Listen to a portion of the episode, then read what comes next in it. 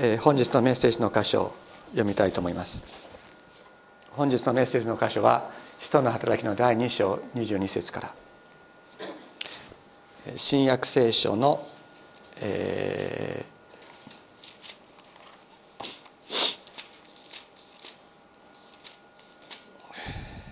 230ページ。229ページ。ですね。229ページ。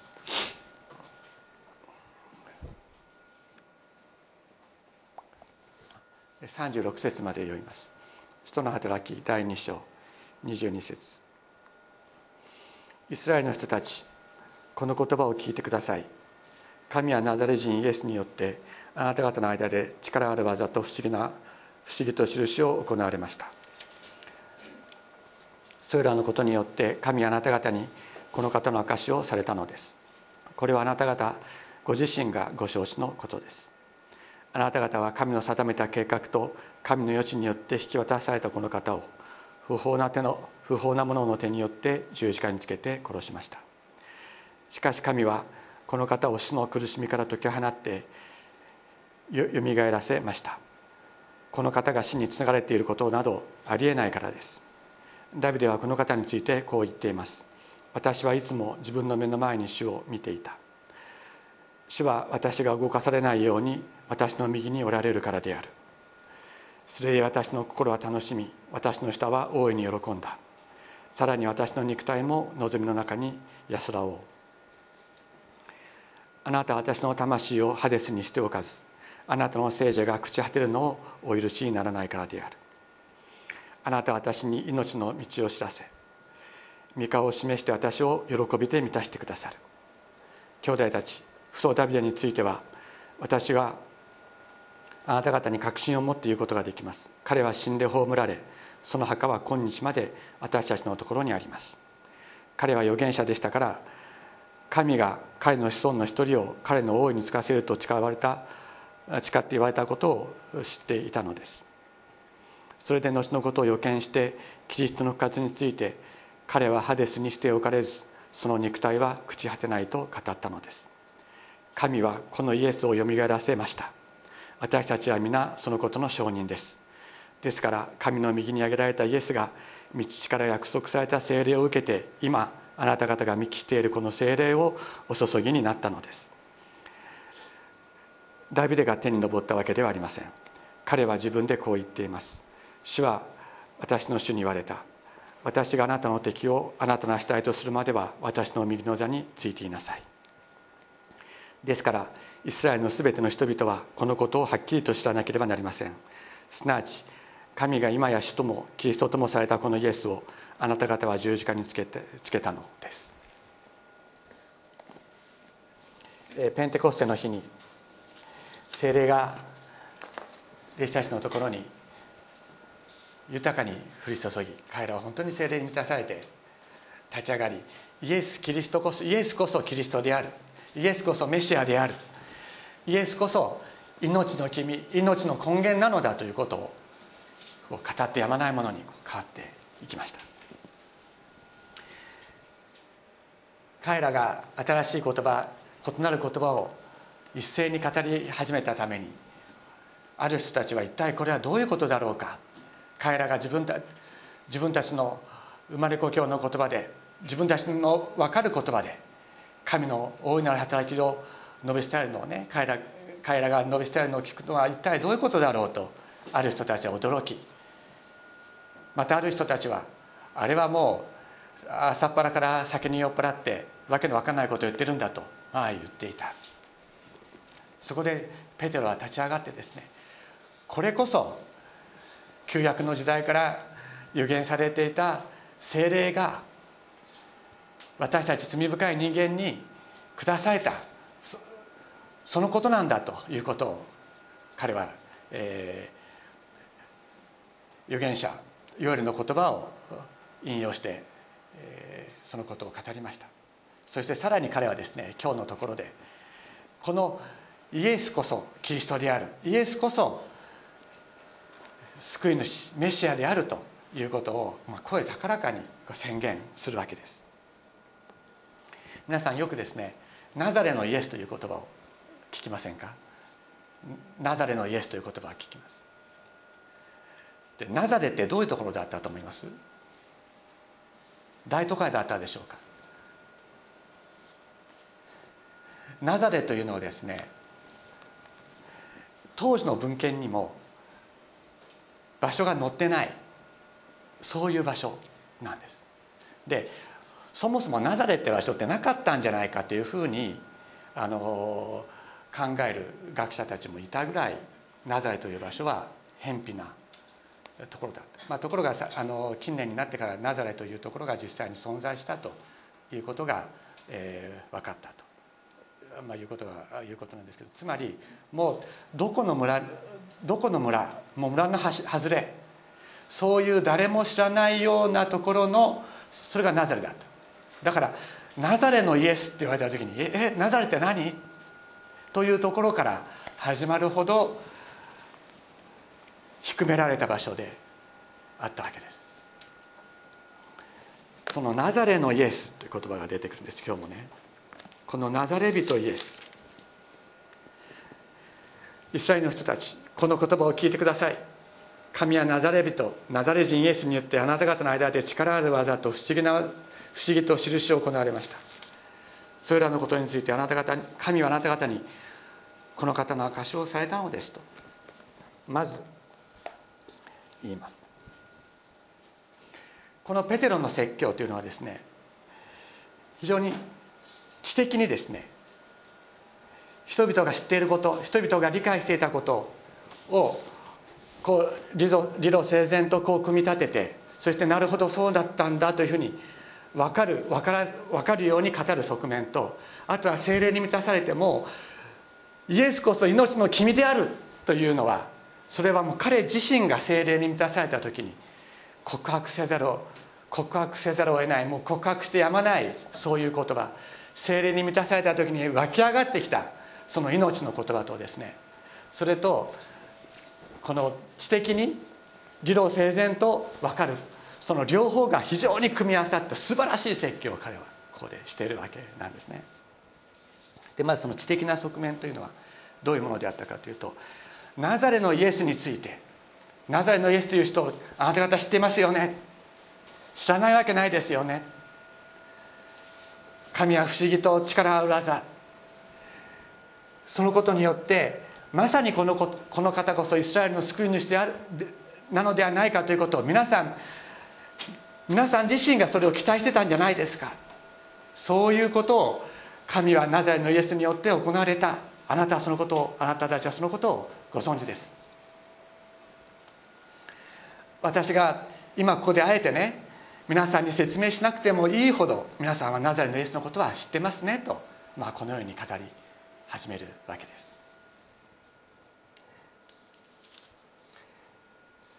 でその力ある技不思議と印を行われたのは神ご自身であって神ご自身がこの方こそイスラエルの救い主メシアであるということをお示しになったのだと言ってるのです。それはあなた方がすでにご存知のことですと言っていますところがあなた方は神の定めた計画の計画と神の余地によって引き渡されたこの方を不法なものの手こう不法と書いてありますがこれは、えー、下の中に書いてあるようにですね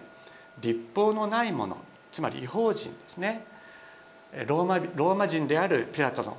手によって神が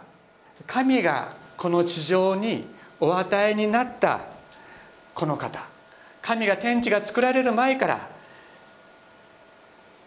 人間にこの地上に地に与えると決めておられた。その救い主であるメシアをあなた方は立法を知らない立法を知らもの立法を持たない神を知らない者たちの手によって殺したのです。しかし神はこの方を死の苦しみから解き放ってよみがえらせられた。この方が死につながれていることなどありえないからだ。この方が死につながれていることはありえない。なぜですか？なぜペテロはそれを告白することができたのか。それは後で申しますまた後で申しますけれどもそれはこの方が死につながれることていることなどありえない。それはこのイエス・キリストの中に満ちていた精霊が今自分の中に注がれた時に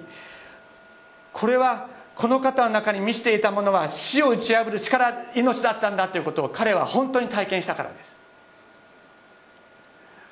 これは理路整然とこうこうこうだから死に縛られていることはありえないというふうに彼が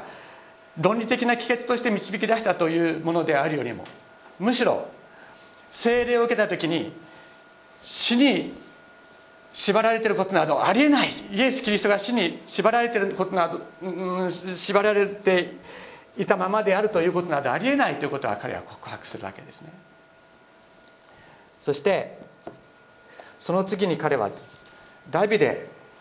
がこの方この方についてどう告白しているかということについて、えー、話をします。でこれはこの聖書にかこの聖書の箇所は先ほど皆さんとご一緒に読んだ、えっと、詩篇の16編の言葉です。でここで、えー、ペテロが引用しているのはギリシャ語訳70人訳聖書という、えー、ギリシャ語訳の旧約聖書をそのまま、えー、引用しています。私はいつも自分の目の前に主を見ていた。主は私が動かされないように私の右におられるからだ。それ私の心は楽しみ私の舌は大いに喜んだ。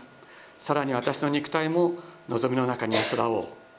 あなたは私の魂をハデスハデスというのは地獄のことですね。地獄に捨ておかずあなたの聖女が朽ち果てるのをお許しにならないからである。あなたは私に命の道を知らせ御顔を示して私を喜びで満たしてくださる。この詩篇の第16編はダビデが歌ったミクタム黄金の黄金の詩篇と呼ばれるものでありますけれどもこのダビデが「私」と言ってるのは一体誰のことなのかということが、まあ、神学的に問題であったわけです。それと同時に、えー、神様はダビデにですねダビデが、えー、神様のために神殿をつく建てようとえー、考えた時にそういう計画を立てた時に「お前私のために神殿を作ってはいけない」とおっしゃった。それはですねどこに書いてあるかって第二サムエル記の7章、えー、535ページですね。前の方の535ページに、えー、書いてありますけれどもこの、えー、まずちょっと読んでみましょう。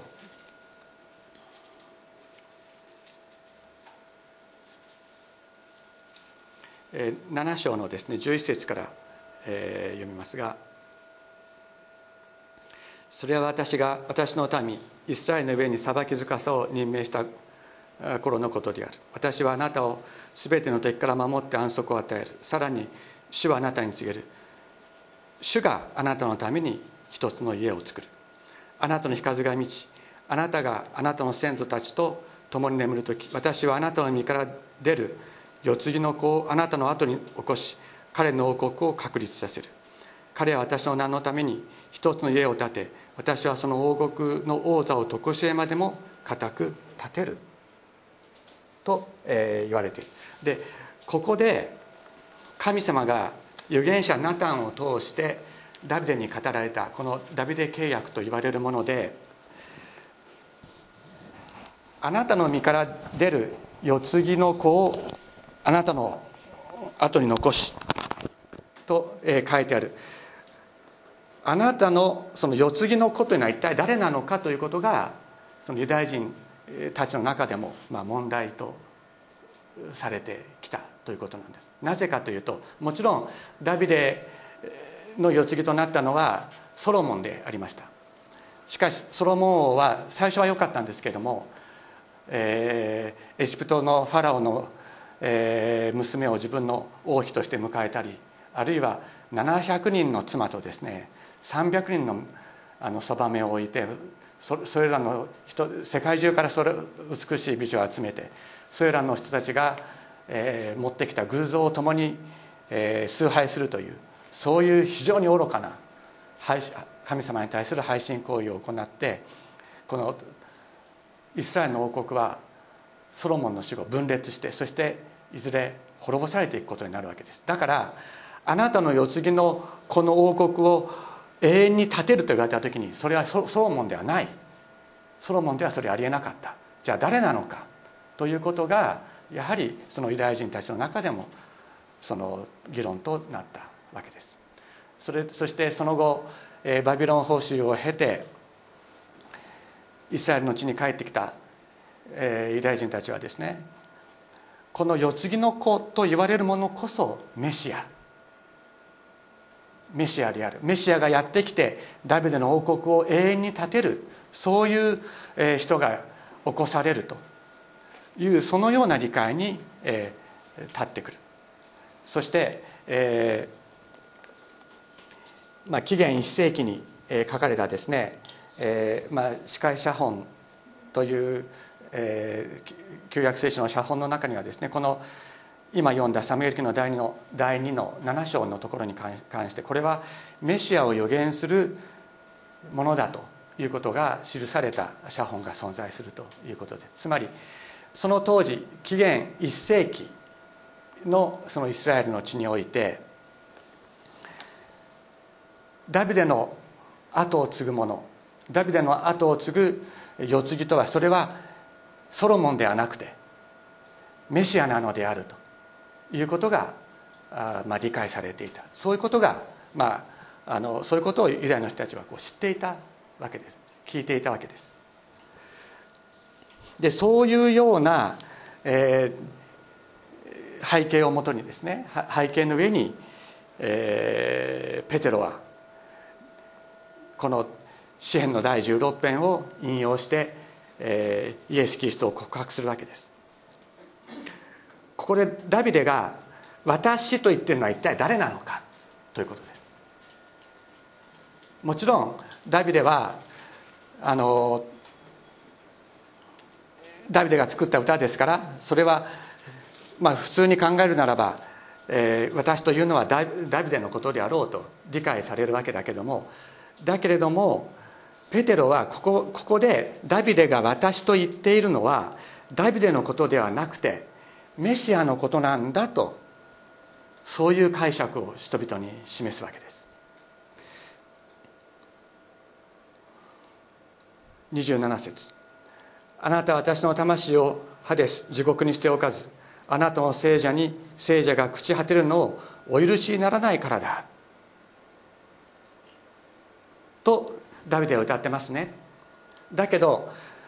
実際にダビデに関して言えばダビデの墓はエルサレムにその当時あった。彼は死んでその肉体は朽ち果てている。ということは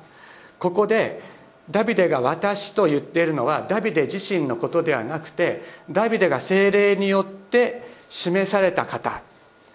メシアのことキリストのことを指しているんだと。これはイエスのことを指しているのだということをペテロは告白するのです。だから兄弟たち父祖ダビデについては私はあなた方に確信を持って言うことができます。彼は死んで葬られその墓は今日まで私たちのところにあります。彼は預言者でしたから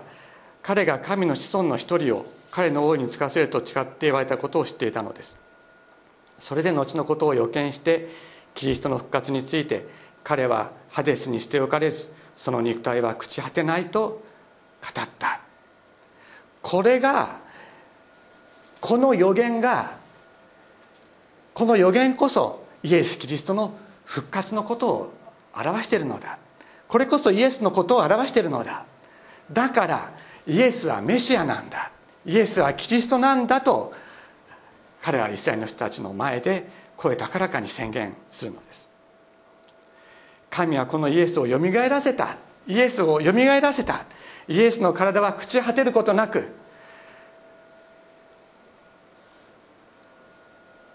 その、うん、地獄に置かれたままにならず朽ち果てることはなかったのだというのです。で私たちはそのことの証人だと。イエスがよみがえってから40日の間私たちはイエスと共に行動を共にした。一緒に食事もした。彼はこのように語ります。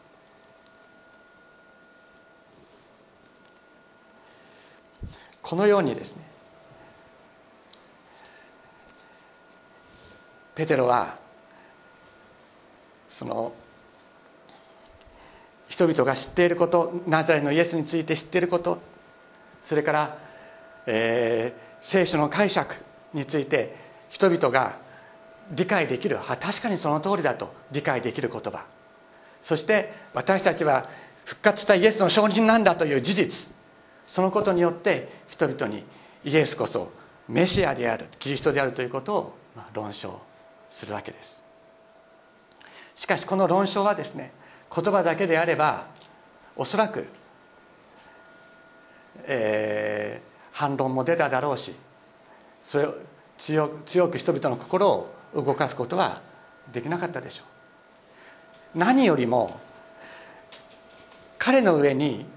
イエスキリストの中に満ちていた精霊が注がれた。そのことによってイエスこそ命の君なのである。ということを彼がもう告白せずにいられない叫び出さずにいられないそういう命が彼の中に宿っていたということがこの説教を本当に力あるものにしたのだと私は思います。先ほども申しましたけれどもイエスが死に捕らえられたままになっているということはありえない。それを彼が告白することができたのは彼が復活のイエス様と出会って行動を共にしたということとそして今イエス様の中に満ちていた精霊が自分の中に下ってきた。その時にこの精霊を下すことができる方は死などに縛られているわけがない。これがペテロの告白でありました。聖霊を受けたからこそ、えー、告白することができたのです、えー、使徒の発的の3章15章にですね少し後ですけども3章15章にあ3章の15節にこういう言葉があります、えー、14節から読むとですねその上この清い正しい方を拒んで人殺しの男を赦免するように要求し命の君を殺しました。しかしイエスはこのイエスを死者の中からよみがえらせました。私たちはそのことの証人だと言いましたけどもこの「命の君」という訳されている言葉下の方にですねその中がついてますが「えー、命の君」という言葉はこれ源という言葉あるいは創始者という意味でもあって命の源がこそイエスなんだと、えー、ペテロは告白しているわけです。命の源であるから死に縛られているわけがない。そんなことは絶対にありえない。それがペテロの告白であったのです。私は大学の4年生の時にイエス様に出会って、えー、本当に救われる経験をしたわけですけれどもその時にですねあの私自身も経験したことですけれどもあるあの高橋先生という先生が私のために祈ってくれた私の上に手を置いて祈ってくれた時に私の内側から私の内側に本当に精霊が与えられてそして私は全く新しく作り変えられたというそういう経験をしました。そしてもう命と喜びがもう湧き上がって仕方がなくてですねそして私は当時あの東京の小金井というところに住んでました。電車の駅ではあの国分寺国国分寺という駅です。国分寺駅に降りた時にですね死は怖くない。死ぬことは怖くないって私は思わず思わず私の口から死は怖くない。駅の中でその言葉が出てきました。精霊を注がれた時に命の君命の君命の源であるイエス・キリストが自分に命を添えてくださったということが分かるんです。その時にこの私にすらこの死ぬべき体を持っている者にすら死は怖くない。イエス・キリストに逃げられている時に死は怖くないと告白させてくださる方がいるということが分かった。このイエス・キリストが死に縛られていることなどありえない。それは精霊を注がれた者たちが等しく告白するそういう告白であるのです。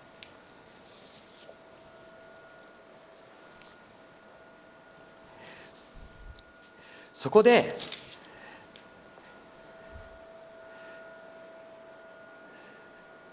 ペテロはですねさらに言うんですね。で33節。ですから神の右に挙げられたイエスが道から約束された聖霊を受けて今あなた方が見聞きしているこの聖霊をお注ぎになったのだ。だからこの死を滅ぼ死を滅ぼしたイエス・キリストが天に帰ってそして私たちに精霊をお注ぎになったんだというのです。ペテロはですね自分が精霊を受けた時にこれはあの私たちの愛する主イエスの中に宿っていたものと同じものだ同じものが自分の中に注がれたということが分かったんです。イエス様は弟子たちにあなた方は間もなく聖霊を受けるからその父の約束を待てと言いました言われましたけれどもペテロたちはですねそれを待って聖霊を受けた時に今自分たちが受けたのはイエス・キリストの御霊そのものだということが分かったんです。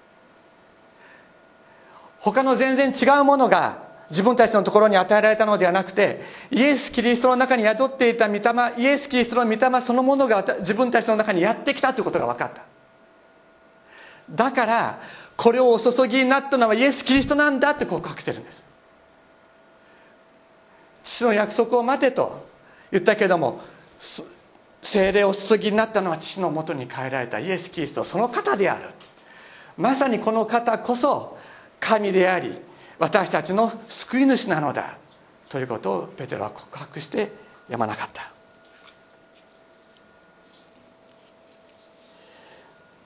イエス様は弟子たちに約束しておられました。私が父のもとに行ったら助け主を送る。私が父のもとに行ったら慰め主がやってくる。私が父のもとに行かなければ慰め主はあなた方のところにやってこない。しかし私が行けば助け主はあなた方に送るとイエス様は約束しておられましたけれどもまさにその約束が今ここに彼らのところに実現した。これをなすことができる方こそ誠のメシア誠のキリスト誠の救い主。この方の他に神はいないとペテロは宣言しているのであります。イエス様はイエス様がこの地上に生きておられた頃にはイエス様以外に本当に神の御霊に精霊に満たされた方はいらっしゃらなかった。しかし十字架においてあのサタンの攻撃を全面的に受けてそれでもなお父を彼らをお許しください。彼らは何をして自分たちが何をしているのか知らないのですと祈ってその低められた戦いの中で悪魔に完全な勝利を収めてくださったイエス様は復活して天に帰っていかれた。まさに全人類の代表として悪魔に勝ってそして全人類の代表として復活して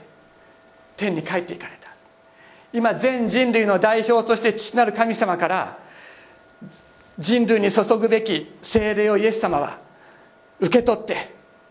それを注ぐ権威を与え与えられたのです。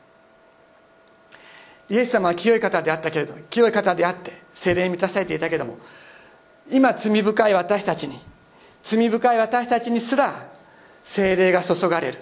それはイエス様が全人類の代表として悪魔に勝って全人類の代表として復活してそして父なる神様から精霊の栄誉を受けになったからです。そして今イエス様を信じる全ての者たちにイエス様がお受けになった精霊と全く同じものを一人一人に注いでくださる。それが新約の福音であるのです。ですからどうぞ皆さん希望を持ってください。イエス様イエス様に与えられていた精霊と同じものをイエス様は父なる神様から受け取って私たち一人一人に注いでくださるっていうんです。私たちはまだ罪深い性格性質を持ってるからそうかなと思うことあるかもしれないけども。だけどそれがイエス様が私たちに約束なさったことであり父なる神様が約束なさったことです。この精霊が私たちを導いてくださる。自分が自分の思いを遂げるために生きていくのではなくて自分が置かれているところで人々に仕え人々のために祈り人々が本当に生かされていくために自分の生涯を用いていく。そういう尊い存在として私たちは作り作り変えられていく。そのことのために私たちは精霊を注がれるのです。私たちが精霊を注がれるのはなんか私たちがスーパーマンみたいになってですね自分の好きなことが何でもできるようになるためではないんです。私たちが周りの人たちのために本当に自分を使い尽くす使い尽くすことができるそういう人間となっていくために精霊私たちは私たちに精霊は注がれていく。そのことを覚えて本当に希望を持って生きていきましょう。お祈りしたいと思います。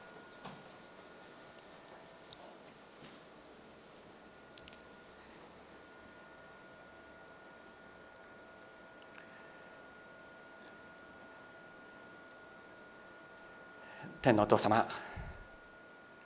尊い皆を褒めたたえます。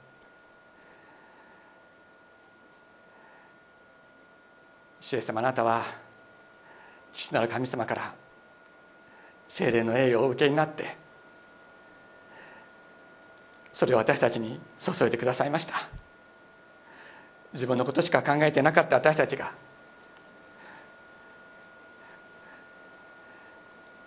周囲の人たちのことを思いやる心を与えられ自分の思いを遂げることしか考えていなかった者たちが人に仕えていくことを自分の生涯の喜びとするようになっていく。主イエス様それはあなたが私たちに精霊を与えてくださっているからです。そのことを告白し感謝いたします。主イエス様どうぞ使えるものとしてやってこられたイエス様の御霊が私たちの中にますます満ちてくださって主イエス様本当に私たちの中に喜びと力を満たし本当にますます周囲の人たちを生かしていく働きを成していくことができますようにあなたが導いてください。天のお父様またどうぞ私たちと周囲の人たちの間にあなたにある平和を与えてくださって天のお父様このあなたの技を私たちが行っていくことができますようにお導きください。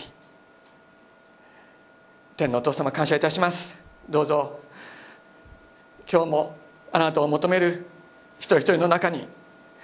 心乾ける者たちの中にあなたの平和を求める者たちの中にあなたの豊かな御霊を注いで満たし生かしてくださいますようにお願いいたします。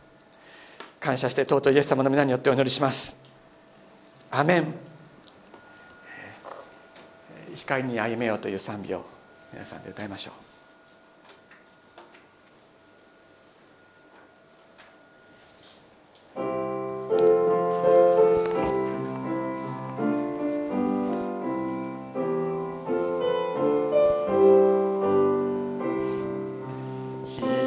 御